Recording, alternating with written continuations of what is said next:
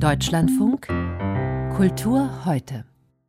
Zizi Dangaremga ist Schriftstellerin und Filmemacherin, geboren 1959 im heutigen Simbabwe. Zizi Dangaremga ist seit heute Morgen Trägerin des Friedenspreises des deutschen Buchhandels, was der Stiftungsrat unter anderem damit begründete, dass sie sich seit vielen Jahren als Aktivistin für Frauen und politische Veränderung in Simbabwe einsetzt. Vor allem die wirtschaftliche Situation müsse verbessert werden, sagte sie. I think that the change we need to see on the ground now is economic. Ich denke, dass die Veränderung, die wir jetzt brauchen, eine wirtschaftliche ist. Ich sage das, weil es heute in Simbabwe so ist. Aber es ist immer eine Henne-Ei-Situation. Denn die wirtschaftliche Veränderung wird wohl nicht kommen, solange es keine Veränderungen in anderen Bereichen gibt, wie Transparenz und Verringerung der Korruption in other areas such as transparency and uh, decrease in corruption. Zizi Dangaremga nimmt dafür auch in Kauf, inhaftiert zu werden, wie 2020 nach einer Antikorruptionsdemonstration in Zimbabwe. Auch heute ist das Land noch durch die korrupten Strukturen geprägt, die Diktator Robert Mugabe geschaffen hat. Ihr Kampf für Frauen- und Freiheitsrechte prägt auch ihre Literatur, vor allem ihre autobiografisch gefärbte Romantrilogie, die sie Ende der 80er Jahre begonnen hat und deren letzter Teil 2018 erschien. In Deutschland werden ihre Bücher beim Orlando Verlag publiziert, der einen explizit feministischen Blick auf die Kulturen der Welt richtet. Ich habe die Geschäftsführerin und Programmleiterin Annette Michael gefragt, ob sie denn heute schon mit Zizi Dangaremga sprechen konnte. Also wir haben nicht gesprochen, wir mailen hier hin und her. Sie ist total begeistert, total geflasht. Also sie hatte ja jetzt schon zwei Preise gekriegt dieses Jahr, als zwei Pen Awards. Die sind da sicher auch immer mit Geld verbunden, aber ich glaube, das hat sie jetzt doch völlig überwältigt. Sie haben Zizi Dangaremga 2019 beim African ja. Book Festival entdeckt. Was hat Sie denn so überzeugt an ihr? Also einerseits hat, hat uns äh, diese Eröffnungsrede überzeugt und auch diese Mission, die sie hat, dass sich die Dinge ändern.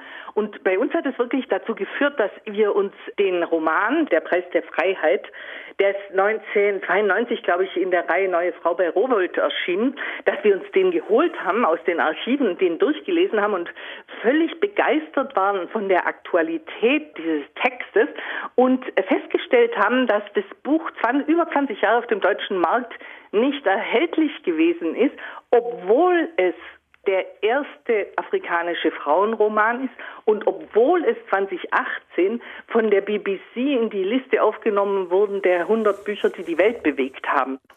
Was zeichnet Zizi Dangaremga denn als Schriftstellerin aus? Na, als, als Schriftstellerin zeichnet sie auf jeden Fall aus, dass sie den Fokus auf die Schicksale von Frauen und Mädchen und auch Kindern in dem Fall hat. Also so beginnt ja die Trilogie und das ist total beeindruckend beschrieben von ihr. Jetzt haben Sie vorhin schon erwähnt, dass sie dieses Jahr schon zwei Preise bekommen hat. Jetzt kommt der mhm. Friedenspreis des deutschen Buchhandels dazu. Dabei ist nicht ganz unwichtig, dass sie in ihrer Heimat ihren Lebensunterhalt mit dem Schreiben ja nicht verdienen kann, oder? Äh, man hat sich ja immer gefragt, warum hat sie so viel Zeit gebraucht zwischen den einzelnen Büchern? Also sie hat das erste 1988 veröffentlicht, das zweite dann 2006, das dritte 2018. Das ist einfach so, dass man sich das nicht leisten kann zu schreiben, wenn man keinen Lebensunterhalt hat. Dieser Friedenspreis des deutschen Buchhandels ist ja eben nicht nur ein, ein finanzielles Zeichen, sondern es geht wahrscheinlich auch noch um andere Sachen. Also bedeutet der Preis auch mehr Druck auf die politischen Führer in Zimbabwe, um Zizi Dangaremga auch zu schützen? Also ich glaube, dass es vor allem sie stärkt und die ganze Opposition stärkt in dem Land. Ob das jetzt Druck auf die Politik ausübt, das kann ich Ihnen nicht sagen. Aber es stärkt auf jeden Fall die Leute, die sich trauen, auf die Straße zu gehen und die da ja auch riskieren, äh, verhaftet zu werden. Und in Staaten wie diesen weiß man ja dann im Ende auch nicht, wie das im Einzelnen ausgeht. Es geht ihr ja auch darum, das hat sie auch äh, häufiger betont, die Kultur in Simbabwe zu fördern. Hat man denn Angst in Simbabwe ähm, vor der Kultur, weil das für die Politik dann eben auch unangenehm werden könnte? Also ich habe das eher ein bisschen anders verstanden. Ich habe verstanden, dass sie über die Kulturverbesserung und dazu auch diese Organisation, die sie gegründet hat, the Institute of Creative Arts for Progress in Africa, dass sie eher versucht, über die Kreativität und über die Kultur Veränderungen in den einzelnen Ländern herbeizuführen.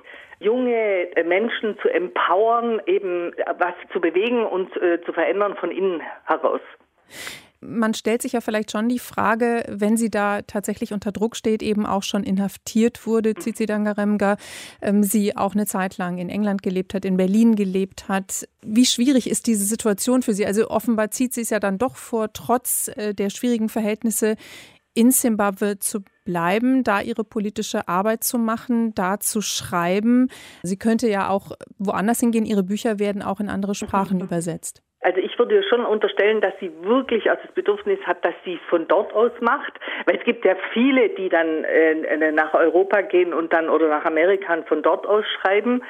Sie tut es von innen raus und sie tut es aber auch mit einer äh, derartigen intensiven Innensicht auf die Zustände dort, die eben total beeindruckend ist. Und deswegen, wenn Sie, egal welches von den Büchern Sie lesen, Sie werden begeistert sein, weil die reißen Sie mit, die nehmen Sie mit und das sind wirkliche Meisterinnenwerke. Also es sind großartige Romane. Annette Michael, Geschäftsführerin und Programmleiterin des Orlando Verlages, der in Deutschland die Bücher von Cici Dangaremga veröffentlicht, die heute mit dem Friedenspreis des deutschen Buchhandels geehrt wurde.